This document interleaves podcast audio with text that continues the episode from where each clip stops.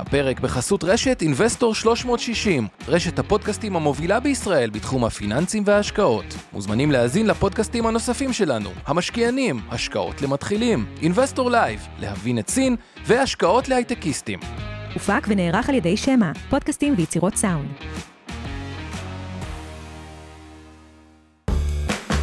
השקעות למתחילים אבנר סטפאק ועומר רבינוביץ' עוזרים לכם בצעדים הראשונים בעולם ההשקעות.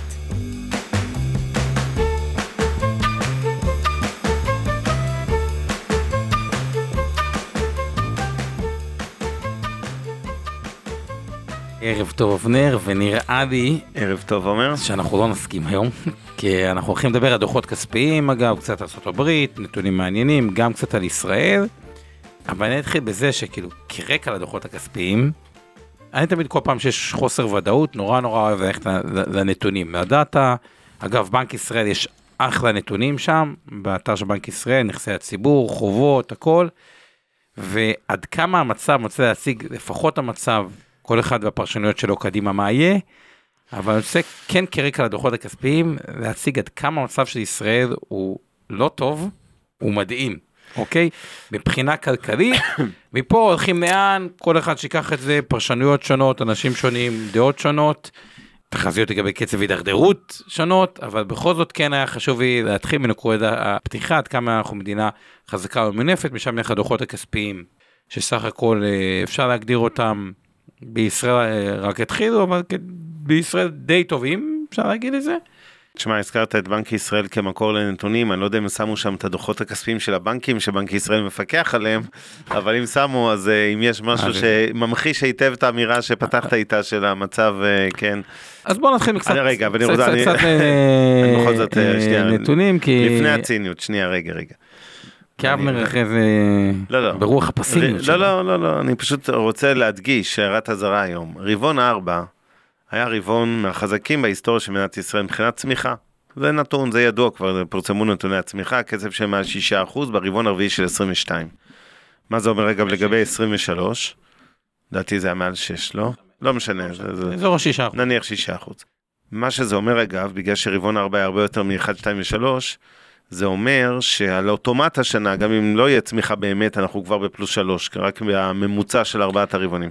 מה שאני רוצה להגיד זה שיש בהחלט פער גדול מאוד, וזה עוד לפני הפיכות רפורמות ומרין בשין אחרים.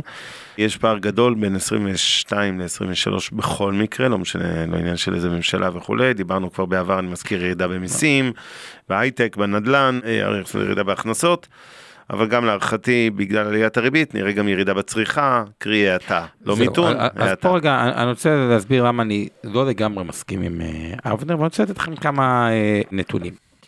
ואומרים גם הציבור ממונף והמשכנתאות וקשה וכו'. אני רוצה רק לתת שתי נתונים שאני הסתכלתי. ואנחנו רוצים לחזור רגע לסוף 2016 ואומרים המינוף של הציבור מאוד מאוד עלה. מה הכוונה מאוד עלה? הציבור היה ממונף בערך ב-500 מיליארד והוא עלה לאזור ה-750 מיליארד שקל, שזה נשמע, סך הכל זה, זה, זה נשמע הרבה, אגב הרוב במשכנתאות, האשראי שהוא לא למשכנתאות הוא, הוא, הוא נשאר פחות או יותר אותו הדבר. אז כביכול, תשמע, זה נשמע אבנר לא מעט, 250 מיליארד חוב שצמח, 50 אחוז כאילו בחוב הפרטי, זה נשמע כאילו אנשים הם יותר אה, ממונפים. אממה, פה אממה גדול, בוא נראה מה עוד קרה ב-2016. סך הכל שווי הנדל"ן במדינת ישראל, יש לך 2 נקודה, כמעט 3 מיליון דירות, עם שווי של דירה ממוצעת 1.8. אוקיי. Okay. זה אומר שיש לך 5 טריליון שווי בנדל"ן. עכשיו, הנדל"ן, מכיוון שגם היה עליות מחירים בנדל"ן, אז הנדל"ן, אם אתה לוקח אותו לאזור 2016, אני מעריך אותו כבשלושה טריליון, כאילו... שלושה טריליון. פחות, כן. עלה, כן. הוא, הוא עלה באיזה 40 אחוז, כלומר, okay. נוצר איזה טריליון וחצי או כמעט שתי טריליון, תכף תחלק את זה באוכלוסייה שתבינו עד כמה זה משמעותי פר משפחה, עליית שווי של נדל"ן. עוד דבר, תיק נכסי הציבור שהסתכלתי עליו, 2016 היה 3.2 אה, והיום 5 טריליון, היום 5, כלומר 1.8, כלומר, סך נכסי הציבור היום, אם אני לוקח את שווי הנדל"ן למגורים, ואני לוקח את שווי תיק נכסי הציבור, אתה מדבר פה על 10 טריליון. מתוך ה-10 טריליון האלה, בסך הכל, כל החובות של הציבור, זה בסך הכל 750 מיליארד. זה אומר שהמינוף שה, האמיתי, אתה לוקח את שווי הנכסים, הוא בסך הכל 7.5% מסך הנכסים. אם אתה, אתה לוקח את זה כמאזן של אה, מדינה, ובכלל נוצר פה בממוצע למשפחה, 3 מיליון משפחות, בממוצע מ-2015 עד עכשיו, תוספת הון של כמעט מיליון שקל למשפחה, שזה לא מעט בשש שנים. עכשיו, וואי וואי וואי וואי. אני, אני אוגר, דבר. אז אני רק אומר את הדבר, ואתה יכול לאגור מה שזה, זה מתוך ה... עוד זה רגע, של... אני אוציא עליך אה, הכל, אני אוציא של עליך. בנק ישראל. אני רק אומר את הדבר הבא. יום קשוח. למה הדבר, למה אני משהו את הדבר הזה? יש פה הרבה מאוד כיסים של ביטחון, הרבה מאוד אנשים שואלים אותי איך מה שקורה, או תקרא לזה רפורמה או מה- או מהפכה, איך יכול להיות שהכל מלא, הברים מלאים, או, או הצריכה עדיין מלאה, זה כי סך הכל המצב של אזרחי מדינת ישראל הוא טוב. תוסיף לזה רק עוד שני נתונים אה, אה, קצרים, העיריות הממונפות, דיברנו על זה, המדינה לא ממונפת וכו', אז אתה מקבל פה פוטנציאל להרבה הרבה צריכה עתידית, ועוד דבר שמבחינת ה- הצריכה העתידית או היכולת לצרוך בעתיד, כי אתה בנקודה הרבה יותר טובה מהממוצע, גם החיסכון הפנסיוני במדינת ישראל גבוה משמעותית מאשר במקומות אחרים אה, בעולם. מהבחינה הזאת. אז, אז יש פה נקודת פתיחה שהיא מאוד טובה, אבל אבנר כבר מאוד עגור, עושה פרצופים, אז נעביר את, אה, נעביר את רשות טוב. השידור אליו. שתי הערות מהותיות. אחת, שאני צריך להזכיר לך שנדל"ן זה לא תזרים. נדל"ן, עליית השווי על הנייר היא נורא חמודה, אבל היא קצת פחות רלוונטית. זאת אומרת, הבעיה היא לא עכשיו אה, שיעור המינוף של משקי הבית. אני מסכים, הוא עלה דרמטית והוא עדיין נמוך, אבסולוטית. זאת אומרת, זה לא הבעיה. הוא לא עלה, הוא... לא, לא, לפי תקשיב. התזרים זה עומס ההחזר החודשי שלך ביחס להכנסה. זה עלה משמעותית מאוד. אתה יכול להגיד לי שהנכסים של הציבור עלו בנדלן אה, בעשור האחרון יותר מהכפילו את עצמם, בשנים האחרונות אה, בהרבה עשרות אחוזים. אותו דבר תגיד לי על החסכונות הפנסיונים ועל ה, אה, כן, תיק הנכסים הפיננסיים, זה עובדות, אני מסכים, לו, אין, לו מחלוקת על העובדות. אבל יש לנו מחלוקת על הפרשנות המעשית שלהם, כי בסוף, אותה משפחה שהחזירה למשכנתה שלוש וחצי אלף שקל לחודש, ועכשיו צריכה להחזיר 5,200, בתוך שנה וחצי, אוקיי? תרחיש ריאלי, לא מדע בדיוני, תלוי באיזה מסלולים היו, לדוגמה, זה משמעותי. אותה משפחה שבה פתאום הביטחון התעסוקתי התערער כי אחד משני בני הזוג עובד בהייטק ומלא אנשים פוטרו מסביבו, או חלילה הוא עצמו פוטר, זה גם משפיע, וזו ההערה השנייה והמהותית שלי אליך לגבי ההאטה במשק. אז בוא, שלא רק לא הבנו נכון, אני לא כזה פסימי על השנה. אני מזכיר לכם את התזה שכבר הצגתי בדצמבר, אני פסימי יותר על הכלכלה ופחות מזה מן הסתם על השווקים, להפך אני אופטימי על שוקי המניות, אבל אני אגיד משהו על הכלכלה. כלכלה זה מאוד מאוד עניין של פסיכולוגיה, לא סתם. כל סיפור המחאות וכל לא משנה מאיזה צד אתם עזבו את ה- אתם כבר יודעים באיזה צד אני ומי שלא סגור הזה יפגוש אותי במוצ"ש בהוד השרון במוצ"ש הבא ברמת שרון ופגשתי בנס ציונה וב- ובקריית אונו ואני נואם ואני כבר יצאתי מהארון בהקשר הפוליטי הזה אבל בלי קשר לזה זה סיטואציה שהפסיכולוגיה משחקת המון תפקיד וכשאנשים מתערער להם כל מיני אה, דברים בחיים, זה לא משנה אם זה המצב עכשיו, או אם זה בכלל בגלל, כמו שאמרתי בהייטק, שכמו שאתם יודעים, יש כבר משבר של שנה ומשהו, שבחודשים, בחצי שנה, שנה האחרונה התגלגל גם לפיטורים.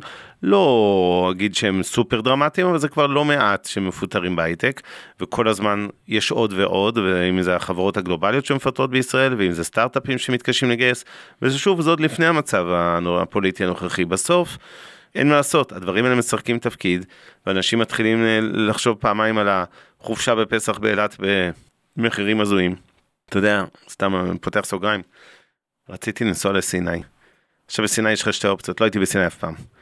אופציה אחת זה אתה עובר, ב, אתה יודע, ב- בטאבה שם במסוף, אופציה שנייה זה טיסות.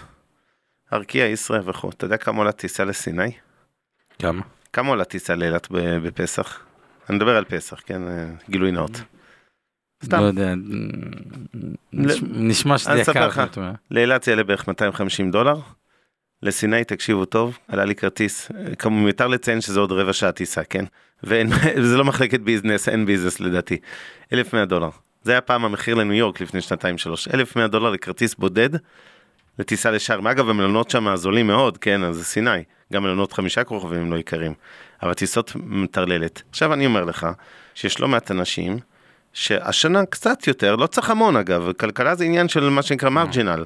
כמו שבנדל"ן, הרי לא מתחלפים כל מחירי, זה לא כל עם ישראל קונה או מוכר דירה כל שנה, נכון? מחליפים ידיים כמה עשרות אלפי דירות מתוך קרוב לשלושה מיליון.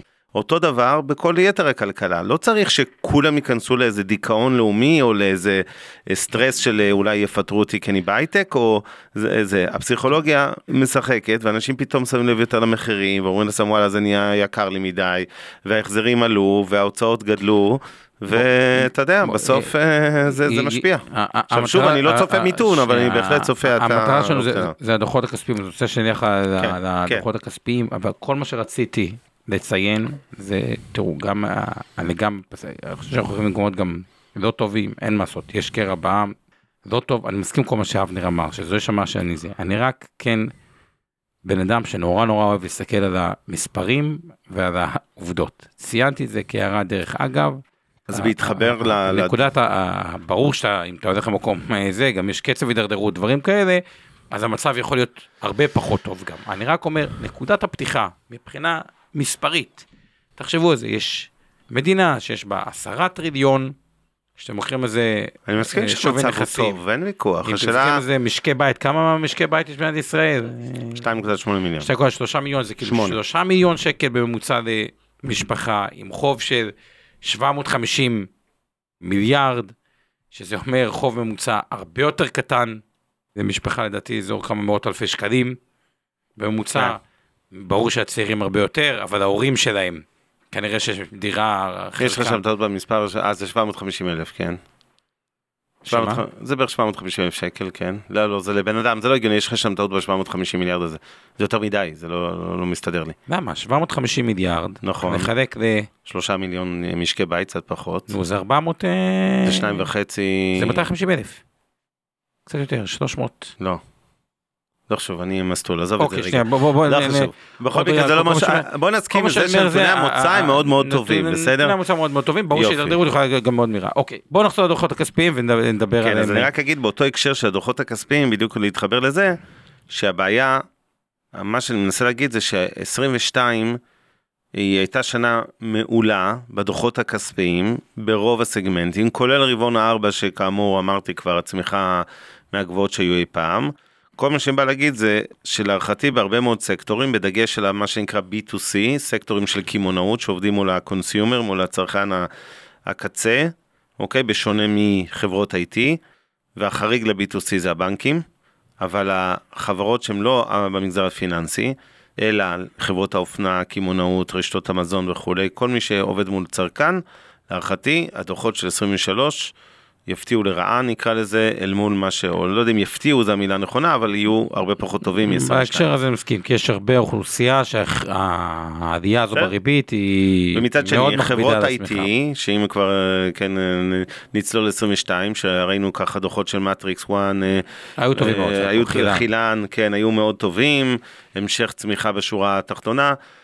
אם כבר התחלנו עם הסגמנט הזה אפשר לצלול אליו טיפה? אז בוא נעשה את זה אוקיי, מסודר, בוא נעשה את זה מסודר, אנחנו מגיעים רק מבחינת המכפילים נעשה סדר, ארה"ב לא השתנה, מכפיל רווח עתידי, לא, לא ארחיב על זה יותר מדי, 17 אה, ב-S&P, נסדק 24, מה שכן השתנה, תשואת האג"ח ל-10 שנים מאוד ירדה לכיוון השלוש וחצי, ישראל מכפילים מאוד נמוכים, תל אביב 35, 8.7, תל אביב 90, 8.8, SME 60 שזה הקטנות 6.8, כלומר נקודת הפתיחה היא מכפילים מאוד נמוכים. ואירופה איפשהו באמצע, בין ארה"ב לישראל, אגב יותר קרובה לישראל מבחינת רמות. אתה רוצה, בוא, בוא, בוא, בוא נשתף את המצגת. המכפילים, מבחינת התוצאות של קווטר 4, סך הכל המילה, שתי דברים שהסקטור שהפתיע מבחינת צמיחה, לא יודע אם הפתיע, אבל אנרגיה היה 57 אחוז צמיחה. הזכירו בדוחות הכספיים בחברות 332 פעמים את המילה אינפלציה, כלומר זה המילה... אגב, גם פה בצ'אט שלנו, מישהו כתב בדיוק על זה, הערה חשובה, שכאילו כל עניין, שיר לדרמן, כל עניין העושר, לא מעניין כל עוד יש פיחות ואינפלציה, כי בסוף עושר הזה בשקלים גם נשחק מהאינפלציה, צריך גם את זה לזכור. שוב, אני לא מדבר על המגמה קדימה. אני מדבר על המאזן של ישראל, הוא מאוד מאוד טוב. המאזן נראה יותר טוב מהרווח והפסד, אני מסכים. המאזן, הרווח והפסד קדימה יכול לראות זוועה. אוקיי, והידרדרו, יכול להיות, אבל אני רק אומר, נקודת הפתיחה, כאילו... נכון. היא לא רעה. 68% מהחברות בארצות הברית הכו את התחזית שלהם, זה נשמע הרבה, אבל רק תזכרו שהממוצע בחמש שנים האחרונות היה 77. כאילו אה, יותר נמוך מההיסטוריה. אה, אחוזים. אנחנו אה, אבל על טבלת המכפילים עכשיו למסך, אז אתה רוצה רגע להשלים אותה?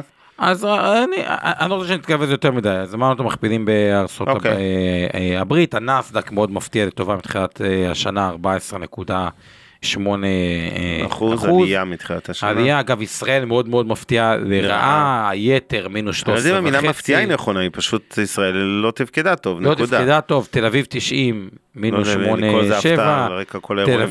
תל אביב 35, מינוס 3.7, אגב, היתר הוא מהמדדים עם הביצועים בין החלשים בעולם, מינוס 26 אחוז בחמש שנים האחרונות.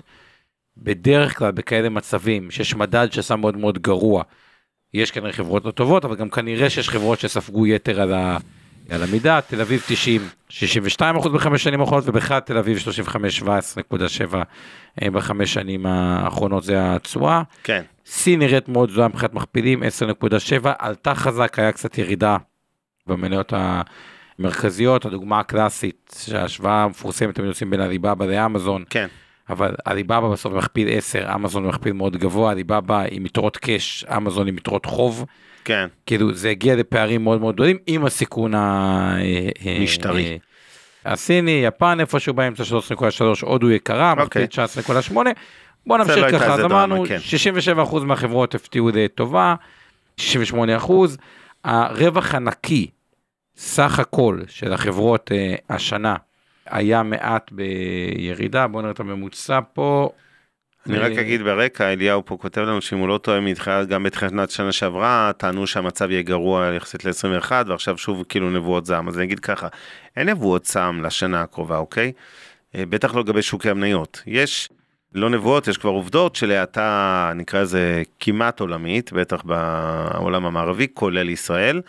זה שיש האטה זה לא נבואת זעם, זה, זה כבר עובדות, יכול להיות תיאורטית שזה ישתנה בהמשך השנה, אבל כרגע זה, נ- זה פתיחת צולעת לכלכלה הישראלית בוודאי, ושנה שעברה זה לא נכון, שנה שעברה, אז שהיינו אחרי שנת, שנתיים של קורונה, היה ברור שעל בסיס אפילו טכני, 22 תהיה שנה טובה מאוד לכלכלה, כי השווינו אותה לשנה גרועה של. הקורונה. כן, אבל אני אומר עוד, אה, כאילו, לא, זה לא שמישהו חשב שהשנה לא תהיה טובה, להפך, כאילו, כשאתה לוקח בסיס להשוואה את שנת 21, שהיא שנת קורונה חלושס, כמעט כל שנה שתבוא אחרי זה תהיה כנראה יותר טובה מזה. לגבי ההערה השנייה שלך, שבפסח הוא אומר חוגגים בבית, לא נוסעים לסיני. אז אה, למרות שמשם יצא עם ישראל לחירות, אז נגיד ככה, א', אני מעולם לא הייתי בפסח בחו"ל, בסדר, גם הפעם אני חוגג אצל חמתי, לא לדאוג, אני לא עושה את זה בחו"ל. אשתי גם ה- כזה הכי קרוב למושג אה, דוסית נקרא לזה, אז אין שום סיכוי, זה בסדר. התכוונו לנסוע לכמה ימים בחול המועד, לא חשוב, אה, נוסעים שלושה ימים. בואו נסיים קצת עם כן. העובדות על השוק. האמריקאי ואז אה, זה אז אז אני אומר ככה צמיחה ברווח בקווטר 4 בהכנסות כן, 5.3 אה, אחוזים לעומת זאת שזה מעניין היה צמיחה בהכנסות אבל ירידה ברווח של מינוס 4.6 כן. מספר חברות שהזכירו מיתון. 148 שלום, חברות הזכירו את המילה אה, מיתון אה, בדוחות אה, שלהם? מיתון, אבל זה נשמע הרבה וזה ירידה כי בקווטר 2 2022 היה 241, כן, קווטר 3 185, כלומר עדיין מוזכר במיתון אבל פחות. מה שאני כן רוצה להזכיר אפרופו אבנר אמר זה הגרף פיטורים, שרואים על ה... שבדיוק המספרים שעומר הקריא עכשיו, של ירידה שאני- בשימוש כן, במילים מיתון. ועכשיו מה שאני כן רוצה להזכיר זה את הנושא של הפיטורים, חודש ינואר. ופה זה אחד מההסברים למה יכול להיות מאוד שנה, מה שאבנר אמר, אני מסכים איתו. השנה הבאה מבחינת הכלכלה היא תראה פחות טובה. השאלה היא האם בשוק ההון תהיה שנה פחות טובה או לא, ופה אני אגיד רגע את השתי כוחות המנוגדים. ונסתכל רגע כדוגמה על חודש ינואר 2023. מספר המפוטרים בהייטק עלה, רק, כדי להבין את זה, אם בספטמבר הוא היה מאוד מאוד אה, נמוך, עמד על עשרת אלפים, בדרך כלל זה נע, באפריל 22 בכלל היה, היה איזה חודש עם 5,800 כמעט ו, וכלום, פתאום, תסתכלו מה קורה נובמבר, דצמבר, ינואר, פברואר. נובמבר 51 אלף מפוטרים. דצמבר 40 אלף מפוטרים. ינואר 2023, אחרי סוף שנה שעושים זה, 108 אלף מפוטרים בהייטק, המון אמזון, המון גוגל, המון מייקרוסופט, המון סיילספורס, שבכלל מקרה מעניין שהם רוצים אה, לפטר staff ועוד המון המון חברות. פברואר ממשיכים עם 48 אלף מפוטרים. עכשיו, למה אני אומר את הדבר הבא? מה בעצם קורה עם כל המפוטרים האלה? זה שנה, אגב, חלקם שהם פיצויים, וחלק מזה זה לא הוצאות חד פעמיות, וכמה חודשי הסתגלות. זה אומר שב-2023, לאו דווקא יראו את זה, אה, יותר יראו את זה אולי אה, בפחד של ה consumer, שהריביות שלו יעלו, בדיוק כמו שאבנר אמר, של consumer יהיה פחות תחושה של spending, של travel, של דברים כאלה, כי גם חוסר ביטחון תעסוקתי, בנוסף לזה, אווירה עולמית, פלוס מה שקורה בישראל, לא הכי נוחה, זה מצב שהצרכן אמור להוציא בו על פניו פחות. אממה, יתחיל הטרייד של להתחיל להסתכל מעבר לשנת 2023, שתוגדר כאולי כשנה קצת כלכלית עבודה, לכיוון 2024. עכשיו, ב-2024, פתאום מה שיישאר זה חברות יותר מפוקסות, יותר יעילות, עם פחות הוצאות, ואז יכול להיות שיהיה, הופכים מ-2022. כלומר, 2023 יכול להיות שתהיה לא טובה לכלכלה, מהמם. אבל כן טובה בשוק ההון. כי כבר נכון. הוא זה- מסתכל מסכים קדימה. לגמרי עם זה. ל-2024. תכף נענה, כי ציוויה שואלת אותנו ועוד בקבוצה בדיוק. דבר שצריך לזכור, ואיילון מאסק היה מאוד קיצוני שם בטוויטר, אבל גם אה, מרק צוקרברג בפייסבוק כתב את זה בצורה מאוד ארוכה, ב- ב- ארוכה בפוסט בפייסבוק. הוא פשוט אמר, אם מפטרים 10% מכוח האדם, שזה לא מעט, בוא ניקח 10% מההוצאות של החברה, לפעמים זה עוד 50% לרווח. כי תחשבו, אם חברה בריאה יש לה 20% שולי רווח, קיצצת 10% מההוצאות, אז הגדלת את הרווח ממרג'ין תיאורטית של 20% ל-30%, בהנחה שההכנסה נשארה אותו דבר. כלומר, זה לאו דווקא גורם לחברה להיות פחות יעילה, הם כבר מודים בזה, כנראה שהיו יותר מדי דרגות ביניים, ומנהלים, ואנשי recruiting, וכל הצמיחה המהירה הזאת גרמה לכיסי ענק של חוסר יעילות, ופשוט יש תזה שאומרת, יפטרו 10% מהעובדים ולא יקרה כלום, כי מבחינת כאילו, כן, לא אני, יפגע. אני, אני רוצה להגיד על זה משהו, לא- כי הרבה פעמים זה, זה נקודה שחשוב לפתח. אפרופו הדוחות הכספיים וכל uh, גלי הפיטורים בארצות הברית שראינו מהחברות הגדולות ובקטנה בישראל. אנשים לא תמיד מבינים, בדיוק כמו שקשה לאנשים להבין, ואנחנו נשאלים על זה פה בצ'אט, איך יכול להיות שאתם כאילו קצת מדברים פסימי על הכלכלה, או אני טיפה יותר ממך, ואופטימי על שוק המניות. ואותו דבר, אנשים לא כל כך מבינים שפיטורים בראי של שוק מניות זה דבר טוב. עם כל הצער שבדבר, אתם רואים תמיד שמניות של חברות כמו הגלובליות, אלה הטוויטר, פייסבוק וכו', כשהן מדווחות על איזה אה, פיטורים אגרסיביים, המניות מזנקות לשמיים, אוקיי? זה בדרך כלל משהו שהשווקים תופסים טוב, כי הם אומרים, אוקיי, אז החברות האלה ירוויחו יותר כסף, ולבעלי המניות זה טוב, גם אם לעובדים המפוטרים, מן הסתם זה פחות. אותו דבר בהתאמה, אני רוצה להגיד משהו לגבי כלכלה ובורסה ושוק מניות, ושוב להתחבר למה שעומר אמר. אני חושב ש-24 תהיה שנה, בסך הכל כנראה, עוד קצת מוקדם להעריך, אבל נראה שהיא תהיה שנה טובה, אולי אפילו טובה מאוד, בטח ביחס ל-23, זו שנה מגעילה, 23, לא רק בגלל האירועים, היא באמת שנה פחות טובה תהיה, בכלכלה שוב, ועדיין זה לא סותר מצב של עליות שערים, וראינו גם את רוב הבורסות, למעט תל אביב, כמעט כולן בעליות שערים מתחילת שנה, יש לזה סיבה, בסוף שוק מניות הוא צופה פני עתיד, הוא אינדיקטור מקדים מה שנקרא, זה תחזית להמשך, זה לא בא לשקף את המציאות העכשווית של רבעון ראשון 23, וגם לא את זאת של רבעון 3, 23 של עוד חצי שנה, או כמה חודשים, אלא באמת לשקף מה יקרה בנגיד שנתיים הבאות, החל מעוד חצי שנה, שנה, ולכן זה יכול להסביר איך אפשר להיות פסימי על כלכלה בשנה מסוימת ועדיין אופטימי מאוד על שוק מניות. תמיד אם תסתכלו משברים לאחור אתם תראו בדיוק את זה, אפילו במשבר הגדול של 2008 שהוא משבר מאוד שונה כמובן, אה, יש נטייה לפעמים לאחרונה לעשות לו הקבלה בגלל הבנקים שקרסו, נייחד גם להם איזה שלוש דקות עוד מעט, אבל בגדול, גם ב-2008, גם במשבר הקורונה המפורסם, השווקים קרסו הרבה לפני שהכלכלה קרסה, ולצורך העניין הם גם תיקנו הרבה לפני שהכלכלה תיקנה. עכשיו אולי כדי להסביר את נקודת ה-revenue, ניקח דוגמה מתוך סיילספורס, ואז נעבור קצת לדוחות של כן. הישראליות. אז סיילספורס ב-2022 הרוויחה 26 מיליארד דולר, וההוצאות שלהם סך הכל היו הפוך, היה להם רווח גרוס, רווח גולמי של 19 וחצי מיליארד דולר, זה היה הרווח הגולמי שלהם. ההוצאות שלהם היו 18 נקודה, כמעט 19 מיליארד דולר. אה, דולר.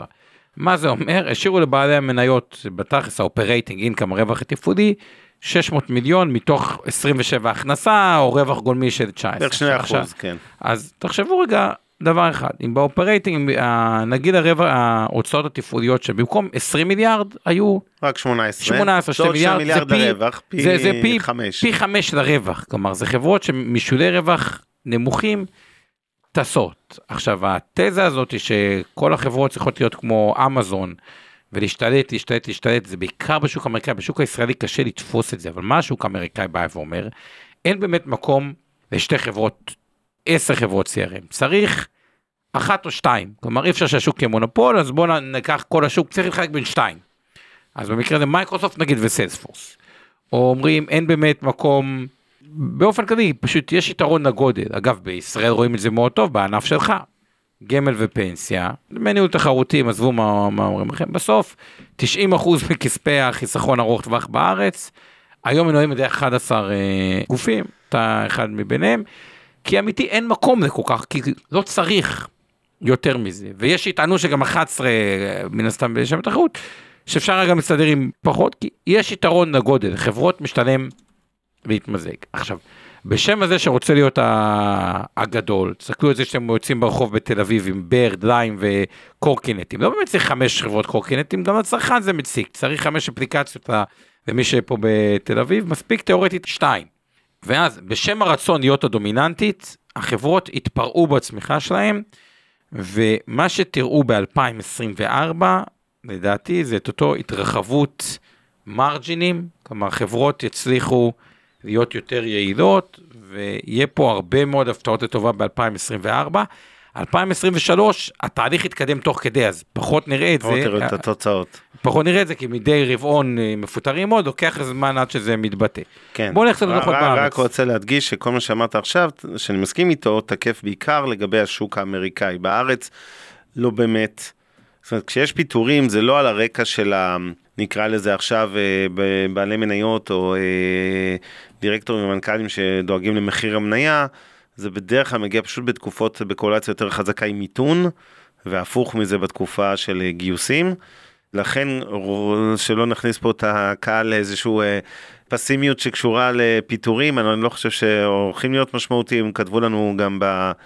בצ'אט כתבה מישהי, אני לא אחזור על השם מצנעת הפרט, למרות שהיא כתבה את זה בשמה, אבל נגיד שהיא פוטרה מהייטק והיא מצאה עבודה די מהר בשכר דומה, באותו, בתפקיד דומה, זה בהחלט קרוב ללייצג, לא אגיד לגמרי מייצג, אבל שוב, בן אדם שחווה חוויית פיטורים, גם אם הוא מצא עבודה תוך שלושה שבועות באותו שכר בחברה מבזבז דומה, פחות. לפעמים. הטראומה הזאת כן אומרת רגע עכשיו אומנם הכל היה בסדר מצאתי יחסית מהר. א' לא כולם מוצאים כל כך מהר את כנראה מוכשרת וב' אה, גם אלה שכן לפעמים רק מהטראומה הזו למרות שזה לא עניין אישי והיה צריך פשוט אה, פסיכולוגית. סגרו איזה זה- מחלקה והייתם במקום לא נכון בזן הלא נכון פסיכולוגית זה מערער ללא מעט אנשים את הביטחון הכלכלי ולכן הם צורכים פחות. עכשיו שוב, מאחר ולא מדובר במספרים דרמטיים במונחי המשק הישראלי, אז אני לא חושב שאנחנו הולכים לאיזה קטסטרופה של צריכה פרטית, אבל בהחלט צופה ירידה, ואני חושב שלאירועים הנוכחיים, המחאות וכל מה שמסביב, או ליתר דיוק לא המחאות, ההפיכה המשטרית וכו', אלה דברים שגם הם, יהיה להם תרומה שלילית לכלכלה השנה. לא דרמטית, זאת אומרת רוב הירידה השנה היא תהיה ירידה שהיינו רואים בכל מקרה ללא קשר לאירועים האלה, זה פשוט מוסיף עוד דלק למדורה. אני, רוב האירועים לדעתי אפילו משפיעים אחרי זה, פשוט המותג ישראל מאוד מאוד נפגע, ואת הפגיעה חלק ממנו נראה בעוד 3, 4, 5 ברור. שנים. בוא נמשיך הלאה. ישראל, בנקים, היום היה הדוח האחרון של הבנק הבינלאומי, שגם היה תשואה על ההון מאוד מאוד גבוהה. אפשר לשים פה את השקף על הבנקים, שיראו את המכפילי הון. תוצאות מדהימות, מכפילי הון סבירים, פועלים 0.92, לאומי ב-0.9 על ההון, בנק ירושלים 0.65 על ההון, דיסקונט 0.88 על ההון, הבינלאומי ומזרחי היחידים שמעל ההון העצמי עם תשואות חריגות מאוד כלפי אה, מעלה. כל מכפילי הרווח של הבנקים נעים מבנק ירושלים שהוא בחמש, לאזור מכפילי פועלים בשש וחצי, לאומי בחמש שבעים ושלוש, שזה מכפיל מאוד מאוד uh, נמוך. למרות התוצאות הזה, ב-12 חודשים האחרונים היינו מצפים שהתשואה תהיה חיובית, היא שלילית על כל רקע מה שקורה בארץ. לבנקים בישראל יש עוד דבר אחד, יתרון מובנה, אני מזכיר, דווקא בגלל זה שמדינת ישראל היא יחסית נכון להיום מרובה בנכסים, אותם 5 טריליון, הכסף הממוצע שעולה לבנק בשביל לתת הלוואות, לדעתי בבנק לאומי הוא 1.57, בנק מזרחי הוא הכי יקר, הוא, הוא, הוא נותן קצת אזור השתיים, אבל זה מין יתרון שהוא יתרון מובנה של מערכת הבנקאות הישראלית. זה אחד מהגופים עם העלות אשראי למימון העסק שלו, הכי זולים אה, לדעתי בעולם. כי הסיבה היא מאוד פשוטה, ואמרנו את זה לא מעט פעמים, עדיין יש תפיסתי קרוב ל-600, תפיסתי, לפי נתוני בנק ישראל, אה, הנתון האחרון שראיתי 560 מיליארד שקל בעו"ש. זה המון, 560 מיליארד שקל, בטח כדי להבין את זה, כל תיק האשראי של בנק הפועלים הוא מתחת ל-400 מיליארד. כן. כלומר, כל האשראי של בנק הפועלים יותר קטן מהכספים שיש בעו"ש במערכת הבנקאית הישראלית באפס. ולכן, לתפיסתי, הם גם ימשיכו להציג תוצאות טובות קדימה. אין ספק. והבנקים בישראל, שלא ישבו אותם בבנקים בארה"ב, היו את ההשוואות, אמרו לנו את זה פה בפודקאסט האחרון, אבל הבנקים האזורים בארה"ב הם זולים, הבנקים בישראל, עוד פעם, וזה הנתון שבגללו רציתי להתחיל עם זה. תחשבו על זה, שכל נכסי הציבור במדינת ישראל זה באזור העשרה טריליון, עם הנדל"ן, וכל החובות של הדיור זה 750 מיליארד, גם אם מישהו קצת הסתבך ופוטר, בדרך כלל יש אימא, אבא, דוד, דודה, סבא, סבתא, שהם זה, פחות זה ממונפים. זה לא אסטרטגיה פעולה, כן. לא, אני אומר שהם פחות ממונפים. תפנו, ש... תפנו להם לא, לקבלת דמי לא, כיס. לא, לא יודע איזה, שלפני שלוקחים מהם את ה... הרי אתה דיפולט מול בנק שסוגרים לך את החשבון לבנק או שסוגרים לך את הנכס הוא אגרסיבי. נכון. אני אומר, יש עדיין הרבה חבר'ה בסביבה לפעמים שיודעים לעזור בשעת צרה, מה שאומר שהחובות מסופקים של הבנקים. אני אגיד את זה הפוך, לא, לא, באיטליה, בסדר, אין מה לדאוג לבנקים, זה אני מסכים. כל הרעיון הוא באיטליה, אם יש לך בעיה, אין לך מי שיעזור לך גם בכל הסביבה שלך, כאילו, אתה צריך למכור בדיסטרס, כל מה שאני אומר זה, הבנקים תוצאות מדהימות, לתפיסתי סך הכל יותר, שוב אסור להמליץ, אולי... אין ספק, אז זהו, זה הזמן רגע, אזהרה משפטית, כל מה שאנחנו אומרים הערב אינו ייעוץ השקעות ולא תחליף לייעוץ השקעות, המותאם לצרכי נכסי כל אדם בידי ייעוץ השקעות מוצמח, וזה שאנחנו מזכירים פה מניות ספציפיות, כגון הבנקים, א', צאו נקודת, זה לא המלצה להשקעה בשום מניה ספציפית או בסגמנט, וזה גם לא המלצה להימנע מפעולות השקעה. וכמובן שאנחנו מחזיקים בתיקי הלקוחות של אינבסטור 360, בתיקי השקעות קרנות הנאמנות קופות הגמל הפנסיה וההשתלמות שמיטב, את המניות שאנחנו uh, מדי פעם נדון פה, וזה שוב למטרה יותר uh, נקרא לזה של חינוך פיננסי ו- ואקטואליה, ולא עכשיו uh, כן המלצות לאנשים לקנות מניות. Having said all that, בואו נחזור רגע, אני רוצה להגיד משהו על המניות הבנקים. אחד, אין ספק זה ביצועים מטורללים. שתיים, הם כל כך מטורללים במובן החיובי של המילה, שהם מתחילים להקים לדעתי התחלה של מחאה ציבורית, מי שעקב היום ראה שיש אפילו הצעת חוק של חברת הכנסת נעמה לזימי על מיסוי יתר של רווחי בנקים, כשהמוטיבציה הבסיסית אומרת, מאחר והם לא מגלגלים את כל עליות הריבית האלה, כן, גם ללקוחות, כלומר מגלגלים את זה בצד ההלוואות, לא בצד הפקדונות, אז כאילו שהרגולטור צריך להתערב, היא כבר רמזה בעצמה שהיא לא מתכוונת להגיע בהכרח עם החוק עד הסוף, כמו שהיא רוצה לייצר לחץ שהרגולטור יעשה משהו בנושא הזה, כי בנק ישראל לאורך שנים, היא מתעסק בעיקר ביציבות של הבנקים ופחות ב... נקרא לזה טובת הצרכן, ומרגע שהוא עושה את זה ככה זה מאפשר לבנקים להרוויח המון כסף.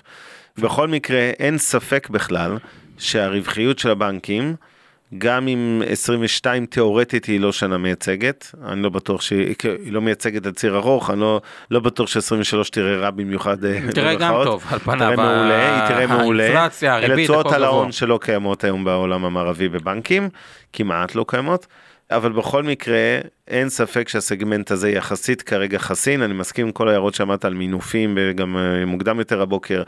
אה, הבנקים לא מסוכנים, הבנקים בישראל, תדעו, בהשוואה לכל מה שאנחנו רואים, וזה אולי הזמן להגיד כמה מילים על כל מה שקורה בארצות הברית וקרדיט סוויץ וזה, אז אני אגיד ככה, הבנקים בישראל עוד משנות ה-80 וכל המפולת של הבנק, המניות הבנקאיות, הוויסות של המניות הבנקאיות, אה, וכל הפוסט טראומה שהייתה מדינת ישראל מכל האירוע הזה שנקרא מניות הבנקים, היו מאוד שמרנים.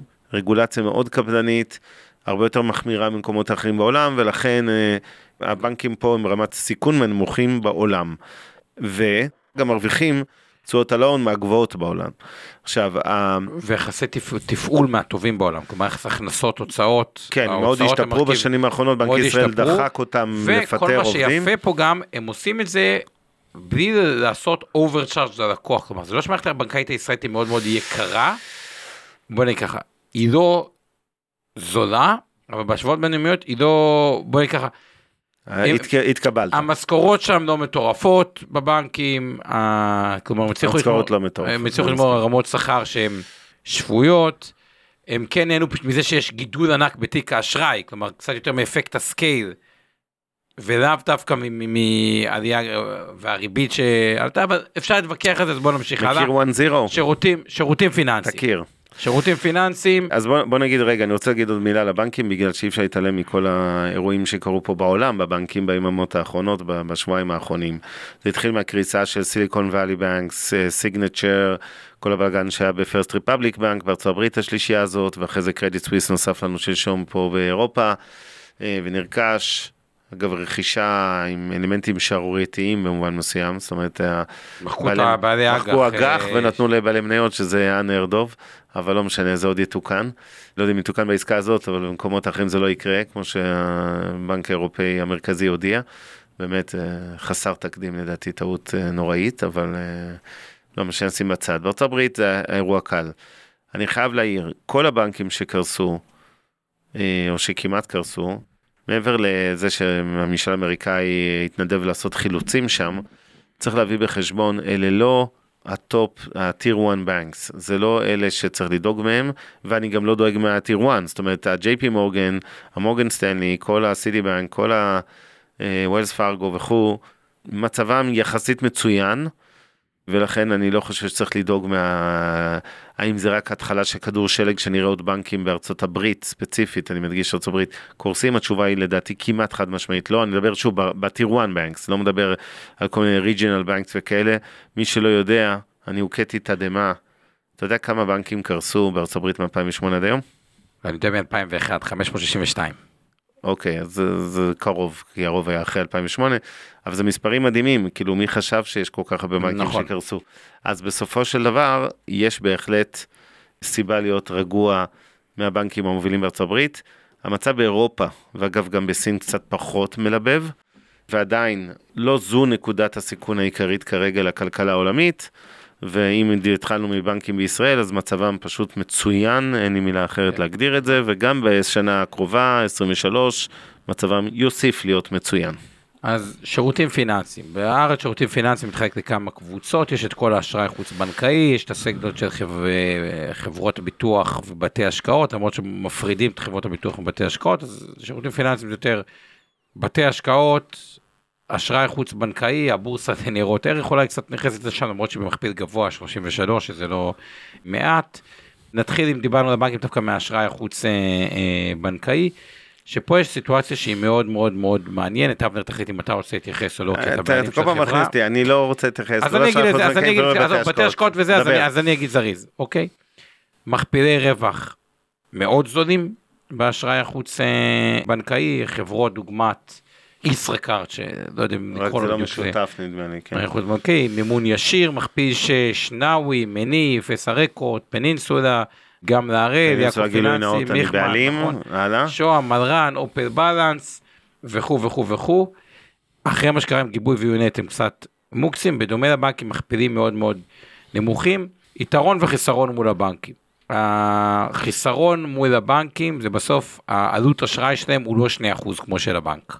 כאילו הוא יותר גבוה, היתרון שלהם היסטורית, בגלל שזה גופים יותר נישתיים, הם גם לא צריכים למלא תיק עכשיו של 400 מיליארד, הם יכולים להיות הרבה יותר פיקים, לפעול יותר מהר, להיות יותר זריזים, התשואות על ההון שלהם היו יותר גבוהות, ובהנחה שלא יהיה ממש מיתון קשה בארצות הברית, על פניו נראה שהחברות האלה סובלות מסנטימנט מאוד מאוד שלילי, בתמחור מעניין, יש פה ריסק ריוורד. אתה רוצה להגיד לגבי זה עוד משהו? אני חושב שבסגמנט הזה הבנקים נראים אה, מצוין. הבנקים זה האזור הכי בטוח, ומבין היותר אטרקטיביים לחברות הביטוח, אני לא אתייחס לבתי השקעות וחברות אשראי חוץ בנקאי. אז, אז נעבור הלאה, אם אתה רוצה להתייחס. כן. אה, לזה. בתי השקעות. בתי השקעות, ונכנס בתוך זה גם את חברות הביטוח, גם פה הם מתחלקים וכמה בארץ. אם ניקח את האסטרטגיה של כל בתי ההשקעות, או בכלל של ענף הפיננסים, דיברנו על אותם חמישה טריליון אה, נכסי הציבור, מתוך נכסי הציבור, אה, בערך שתיים, שתיים ומשהו, אם לוקחים את הקרנות נאמנות, מנוהלות על ידי מוסדיים. יש את הנושא של ה-pure player, רק על נושא, או בעיקר, רוב רובם, נושא שנקרא לזה פשוט גמל השתלמות. יותר גופים כמו אלטשודר או אין לפידות שזה יותר פיור פליי על חיסכון ארוך טווח גם קרנות פנסיה אצל אלטשודר. הקיצון השני אה, ניקח אותו נלך ל-IBI שאין לו בכלל גמל השתלמות שזה פעילות שהיא פיור פליי על האלטרנטיבי הפצה סוכנויות אה, דברים אה, כאלה ובין לבין יש מרחב גדול. מור גם יותר פיור גמל אני אישית דעתי על כל הסגמנט הזה. היא שבמדינה שבה החיסכון ארוך טווח גדל מעבר בצורה משמעותית לממוצע העולמי, וגם שיש, אה, נקרא לזה מחלקות, אה, לא מעט עושר צבור, בלי קשר, נקרא לזה אצל העשירון העליון. תפיסתי זה סגמנט שאמור, אה, הרוח לטובתו, נקרא לזה ככה. קשה לי לראות אחרי מה שקרה עם אור עוד שחקן חזק חדש נכנס לענף, כלומר יש תמונה די ברורה של 11 אה, הגופים, אם לוקח בתי השקעות הגדולים פלוס חברות הביטוח של אה, אה, ניהול העושר, מכפילים די נוחים, מגמה שהיה טיפה שחיקה בדמי ניהול לצד גידול נכסים, אבל דמי ניהול בישראל הם מאוד מאוד זולים יחסית להשוואות בינלאומיות, זה גם מבטיח את זה שככל הנראה לא ייכנס שחקן אה, חדש. ומה ההבדל פה בין חברות הביטוח רק לנושא של בתי השקעות?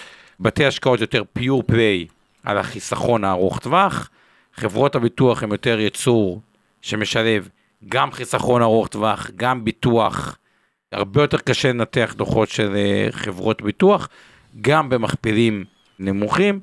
הן מנסות לגוון את המגוון אה, הכנסות שלהם, יש שם כל מיני תיקים היסטוריים שהם יחסית אה, אה, רווחיים, בגלל זה אומרים שהם אופציה על השוק.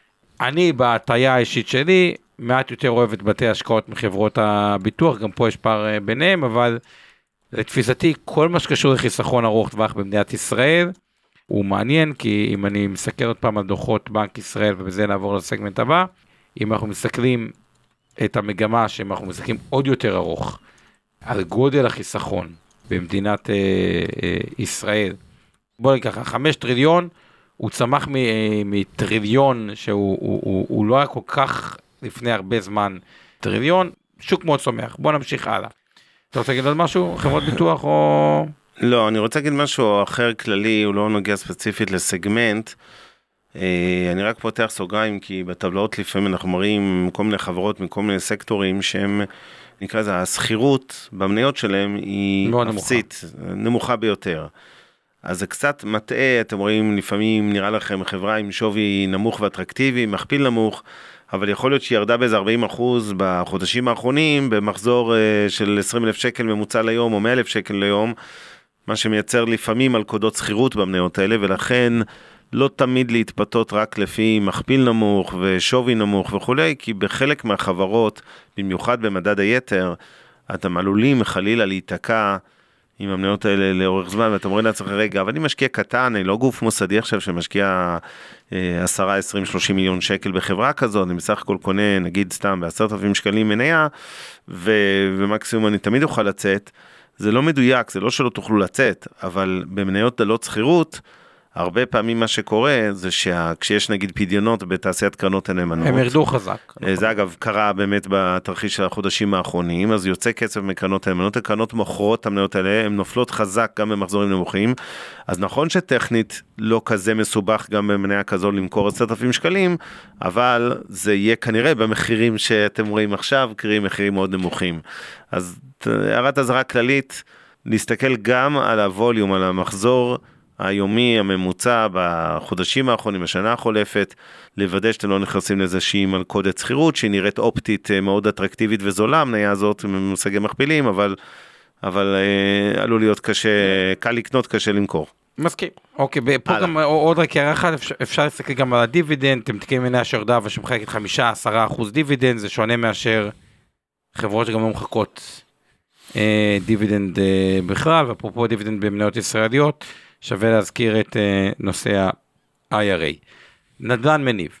כשאנחנו מדברים על נדל"ן אה, מניב, פה מתחיל להיות uh, נושא שהוא הוא מעניין. Uh, בוא נראה, המרוויחים הגדולים זה מי שנותן את האשראי, בעצם הנדל"ן המניב הפך להיות, או בכלל נדל"ן הפך להיות עבד של הבנקים ושל נותני האשראי. אבל מה שקרה עם הירידה בנדל"ן מניב, שנקריא כמה חברות, ארוני חץ, מינוס 50 אחוז ב-12 חודשים. נסחר פתאום ב-66 אחוז על ההון העצ... העצמי שלו. אמות במינוס 20, איירפורט סיטי במינוס 34, ביג מינוס 35, גביה מינוס 33 אחוז כאילו ב-12 חודשים האחרונים. ויטניה מינוס 20 אה, כן, אה, בקיצור ירדו חזק, כן, כל המניות הנדל"ן. למה אני אומר את זה? כי פתאום מקבלים שתי דברים. אחד, מכפילי FFO, שמכפילי FFO זה סוג של מכפיל רווח שהוא לא כזה רע לנדל"ן, כלומר אלון החטא שחברה גדולה, פתאום מכפיל FFO 8.54, זה מייצג תשואה תזרימית של 11-12 אה, אחוז, שזה לא היה הרבה מאוד זמן, וצריך לזכור את זה. מניות הנדל"ן, ונראה מה קורה בשוק האג"ח, אבל בגלל המבנה, עוד פעם אני חוזר לבסיס, של החיסכון הארוך טווח, שאצל המוסדים יחסית יש הרבה כסף וגם מפקידים אליהם יחסית הרבה כסף. ובגלל שעלות הגידור לדולר היא יחסית גבוהה, היום מגדר שקל דולר לדעתי זה עולה, זה משתנה, אבל נקרא לזה לצורך העניין 2 אחוז. 2 אחוז עדיף. 2 אחוז כן. כאילו, עלות גידור. לא שמתי לב, זה מאוד משתנה, כמו שאמרת. לא- משתנה. לא... יש למוסדים הישראלים העדפה לקנות אגרות חוב, אה, נקרא לזה בשקלים ולאו דווקא דולרים, כי אם אתה קונה בדולרים צריך גדר, ואז התשואה בשקלים כבר יוצאת יותר נמוכה, ובגדול הן נהנות מעלויות מימון יותר נמוכות מאשר בעולם בזמנים אה, רגילים.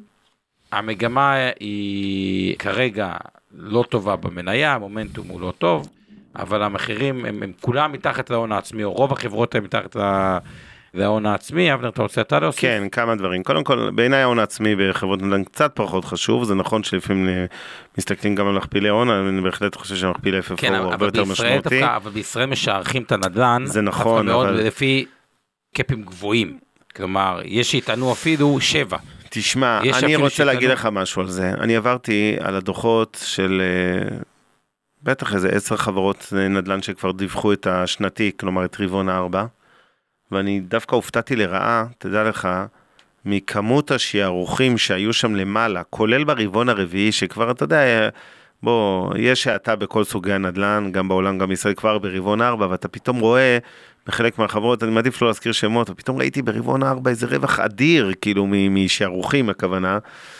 זה קצת מפחיד אותי, ובכלל, שנת 22 שאנחנו מסכמים אותה עכשיו, בדוחות הכספיים של חברות הנדל"ן, היו המון בחלק מהחברות זה אפילו היה רוב גדול של הרווח שלהם היה משערוכים, כלומר לא רווח מהתזרים, מזה שהזכירו נכסים או, או אם זה קבלנים אה, בנו, אה, אלא הרווח משערוכים, והשערוכים האלה, כשאנחנו מדברים הרבה פעמים על מכפילים, תלוי איזה מכפיל, כמובן זה FFO זה תזרים, אבל נגיד מכפיל רווח, הם קצת משלים, כי הם, הם גורמים לך לכאילו אה, אשליה אופטית שהמכפיל הוא נמוך, אבל אתה, ברור לך שהחברה הזו שנניח רשמה רווח של 200 מיליון שקל, שמתוכו 120 היה שערוכים ו-80 רווח כאילו כלכלי, נקרא לזה אמיתי, תזרימי יותר, ה-120 אתה לא יכול לבנות עליו שכל שנה הוא יחזור, לא, כן, ברור, האלה. בגלל זה אתה רואה שפה מכפילים אה, אה, אה, רווח, חלקם מצחיקים, אבל תיקח את לוי נכון, הפער, הפער. העצום הזה בטבלה בין מכפילי FFO למכפילי רווח, בדיוק כן, ממחיש את הנקודה שנדבר אבל עליה. אבל עדיין, אז להיזהר. אם לוקח לוינשטיין נכסים, שרוב כן. הנכסים בתל אביב, הוא עדיין אומר לך, תשמע, אני ב-100% תפוסה, ה- התזרים, עזוב רגע, הרווח, זה לא שערוכים, עלה ב-30% לעומת 2021, נכון עם השערוכים, זה פתאום, הרווח עלה מ-46 ל-205, אוקיי, שהשערוך משפיע, אבל בלי קשר, כרגע, עדיין, התפוסות כאילו, אם אתה מסתכל קצת על ה... וניקח פה כמה אה, אה, סלע נדל"ן עוד, כן היה עלייה ב-FFO. כלומר, לא, בסדר, אני לא טוען, הדוחות היו טובים, גם בלי השערוכים היו דוחות טובים. המ- המ- כל מה שאני אומר זה שהמחירים, למרות שהם ירדו משמעותית ב-12 חודשים האחרונים, אה, הם לא כזה אטרקציה, כי הם קצת מוטים, הם בגלל רווחי השערוכים עדיין רואים את זה. ברגע שנראה הפוך קצת, שערוכים שליליים, וחס ושלום כמה קבלנים שפושטים רגל, אה, לא הרבה אגב, אני לא, אני לא צופה, זה כן, תחזית פסימית, אבל מספיק כמה, לפעמים זה מייצר מגפה, נקרא לזה במניות, לאו דווקא מגפה בכלכלה נכון. הריאלית שלנו. אז אפרופו פשיטות רגל, הסקטור שבאמת צפוי לראות שם, אם יהיה הרעה, את הפשיטות רגל העתידיות, זה נדל"ן לבנייה. קבלנים, כן. קבלנים, אה, פה אפשר לראות אה, ממש אה, מרחץ דמים, שיכון ובינוי מינוס 60 אחוז ב-12 חודשים, ישראל קנדה מינוס 62 אחוז, אפריקה מגורים מינוס 37 אחוז, פרשקובסקי מינוס 50 אחוז. זה מספרים מאוד אגרסיביים, לא צריך להזכיר את חנן מור שהוא גם ירד הרבה. פה צריך לזכור דבר אחד, שואלים אותי גם איך זה יכול להיות מחירי הנדל"ן עלו, חברות בנייה ירדו. חברה פושטת את הרגל על רגע תזרימי. יכול להיות מצב, תיאורטית, שחנן מור, אה, כאילו בדוגמה שהרבה בכותרות, השווי הנכסי שלו יותר גבוה מההתחייבויות, אבל עדיין את האג"ח צריך לשלם בשוטף, וצריך שיממנו, ו- ו- וזה מצב לא כזה פשוט. נדל"ן כרגע לבנייה, החברות, הדבר הטוב שהם מכרו הרבה מהסחורה לפני זה, הדבר הרע שכשמסתכלים קדימה, יכולת הציבור לקנות דירות והסנטימנט לקנות דירה בירידה, רואים את זה אה, אה, קריסה, ובסוף הם צריכות למכור נדל"ן בשביל לשלם את האג"ח, ולא יודע אם עדיין ירדו המון, זה כאילו נראה הזדמנות, אבל המצב הבסיסי עם המשכנתאות הגבוהות, האג"ח הגבוהים, המימון הגבוה, הוא כל כך נגדם, שזה סכין, אה, בינתיים זה סכין אה, נופלת. טוב, אה, בוא אני רוצה נמשיך. לעבור רגע אנחנו לנושא, כבר עשר כמעט, אז בואו נתקדם. אז בואו נקפוץ רגע ישירות, כי, כי פה כן שווה אה, להזכיר, נעשה קפיצה. יש לנו לא מעט הערות ושאלות של הקהל, אז אני רוצה גם להתייחס, ואנחנו עוד רגע צריכים לארוז. אז, אז אז, בואו תיקח לנו את הסקטור הבא, מה זה? אז בואו נקפוץ לטכנולוגיות מידע, נדלג כן. על כל הסקטורים האחרים, נעבור טכנולוגיות מידע, ועם זה נעשה. השלמות, יש לנו עוד, נעשה יהיה לנו עוד, לנו עוד. אני מזכיר ששיא עונת הדוחות זה בעשרה ימים הקרובים, עד סוף הזה, נכון שהבנקים מאחורינו ולא מעט חברות טובות אחרות, אבל אה, יש לנו עוד הרבה דוחות, אז אנחנו נשלים את מה שהיה חסר, ואני בכל מקרה גם רוצה לענות לכמה אנשים פה שאלות חשובות. חידן, הרווח צמח ל-50 ו... אה, גידול בהכנסות 35 אחוז, גידול ברווח הנקי 12 אחוז, סך הכל דוח טוב. וואן טכנולוגיות, הרווח הנקי עלה ב-22 אחוז. מטריקס, הרווח עלה ב-62 אחוז. שיש פה הרבה גורמים שמכפילים יחסית סבירים, מטריקס 11, כי החברות האלה ירדו מתחילת השנה עם כל הסנטימנט. מה הכוונה? למרות דוח כביכול טוב של וואן טכנולוגיות, ירדה 26 אחוז, מלם תים מינוס 30 אחוז, מטריקס מינוס 21 אחוז, פורמולה מערכות מינוס 28 אחוז, הייפר גלובל אגב, פלוס 31 אחוז, התנהגה שונה. הנקודה היא כזאת בחברות האלה, שמה שפועל לטובתם, זה, מה זה בעצם כל החברות תוכנה הזאת, מטריקס, וואן, חילן, מלם. תחשבו, אתם שומעים הרבה פעמים על Salesforce, או על, אה, לכל מי שבהייטק ServiceNow, אה, או התוכנה תוכנת CRM של מייקרוסופט, או תחשבו בעצם, כל ההייטק העולמי, עם כל החברות שיש שם את הפתרונות שאתם שומעים את כל השמות, מי שבהייטק מכיר את כל השמות האלה, בסוף לחברה, כשבאים לחברה כמו בנק לאומי, או כמו מיטב אפילו אצלך, יש או אפילו גופים ב- אפילו שמטמיעים את באינבסטור. זה, מפתחים. יש גופים שמטמיעים את זה. עכשיו, מה מעניין פה? הם בעצם המטמיעים של כל ההייטק העולמי.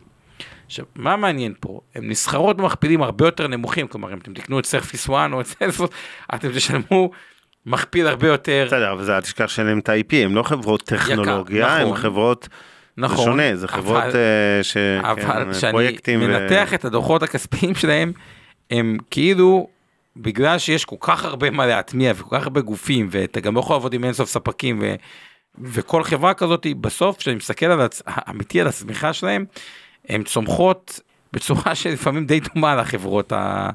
אה, האלה, וזה כאילו פוזיציה שלפעמים די אה, מעניינת, סתם כדי להבין, בוואן טכנולוגיות כ- כדוגמה, אוקיי? אז ההכנסות שלה ב-2018 עמדו על 1.4 מיליארד, וב-2022 זה 3.2 מיליארד. זה כאילו יותר מ-100% גידול בהכנסה. זה לא בדיוק קצב של חברת אה, צמיחה 3-4 אחוזים, כן. זה כאילו זה יותר 15-20 אחוז בשנה, וגם ברווח אתה קפצת מ-62 ל-154. כאילו, יותר מהכפילו את הרווח. פי שתיים וחצי, כן. כלומר, יש פה איזה, כשחושבים על זה בצורה הבאה, את כל הפתרונות של ההייטק העולמי, סיילספורס והסרוויס נאו והפתרונות של הסאפ וזה וזה, יש מישהו שצריך להטמיע, המישהו הזה זה מפלצות האינטגרציה שבעצם פותחות את השער לעולם הדיגיטלי, אין אין סוף כאלה בארץ. בסוף כשאנחנו מסתכלים, יש את מטריקס, פורמולה, חילן, וואן, מלאם, שאפשר להגיד אלה חמשת ה... כן, יש כמובן חברות ענק פרטיות, כמו אה. אמן מחשבים, זה לא היחידות, כן, הגדולות, אלה אפשר להגיד זה הבורסאיות. ישיר, אבל כן. אה, האמת, אבל, אבל בגדול זה חמש קבוצות שהם, אה, אולי פספסתי אה, איזה אה, קבוצה, שהן בעצם מכניסות את כל הטכנולוגיות האלה אה, לישראל, מכפילים יותר זולים. בוא, אני חושב שנקטע את ה...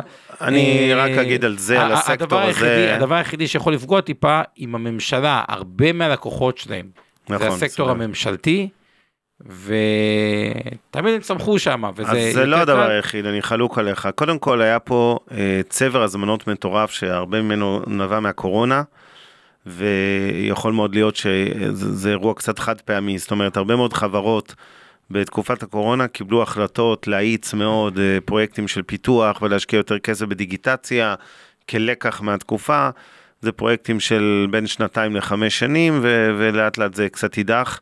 אני לא חושב שהמכפילים שם להבדיל הם כאלה אטרקטיביים, הם לא- לא- סבירים, לא, אה, אבל הם. לא אטרקציה. הם לא, לא. מל"ם 23, יש גם שונות גדולה ביניהם כמובן, אבל בגדול, ה- המכפילים שהם לא כזה זולים, הם- יותר זולים מה- מה- מהטכנולוגיות עצמם, ועוד בסדר, דבר. זה בלי קשר הגיוני בעיניי שיהיה יותר. שאינטגרציה הר- הרבה כמו שתכנון פיננסי בסוף רוצים גוף שיודע לתת פתרון מלא אוקיי כן. יש את היצרנים לצורך העניין מיטב וכו' יש את העולם של תכנון פיננסי שהוא כאילו המטמיע של אותם מוצרים. יש פה גם נושא של בתוך החברות האלה מיזוגים ורכישות כלומר יש חברה שיודעת להטמיע מוצר אחד טוב הרבה הם רוכשים אותה במכפיל יחסית זול. גם סגמנט מעניין הוא נפגע חזק בתשואות שלו שווה טוב, ככה. אני לעקוב, רוצה אני חושב לרוץ ש- צ'אק על כמה שאלות ואז ש- נעשה ש- סיכום. שאלות ו- ונמשיך עם אה, שבוע אוקיי, הבא. אז אה, עמית שואל או שואלת לגבי מצב היבואנים למיניהם כמו ברימה, גרלקו, בשל היחלשות הדו- השקל, אז אני רוצה להגיד בהכללה, יבואנים יש שלוש בעיות, אחד, דולר אה, חזק, שתיים, עלויות גידור יותר גבוהות מבעבר, ושלוש, זה האטה במשק. כל השלוש האלה ביחד, יופ, נכון. זה בדיוק הסגמנט שהתחלנו את הערב ודיברנו על אה, B2C, כן, החברות הקמעונאיות שמוכרות בסוף לצרכן קצה, לדעתי זה האזור, בטח היבואנים בתחום הזה, זה אזור אה, שאמור להיפגע יחסית יותר כסקטור. כן, טוב, אני תמיד אה, נוהג להגיד בסוף אה, כל משדר תעשו טוב, זה חוזר עם ריבית, אז תעשו טוב, זה חוזר עם ריבית, תפגינו במוצ"ש, זה יחזור עם ריבית והצמדה.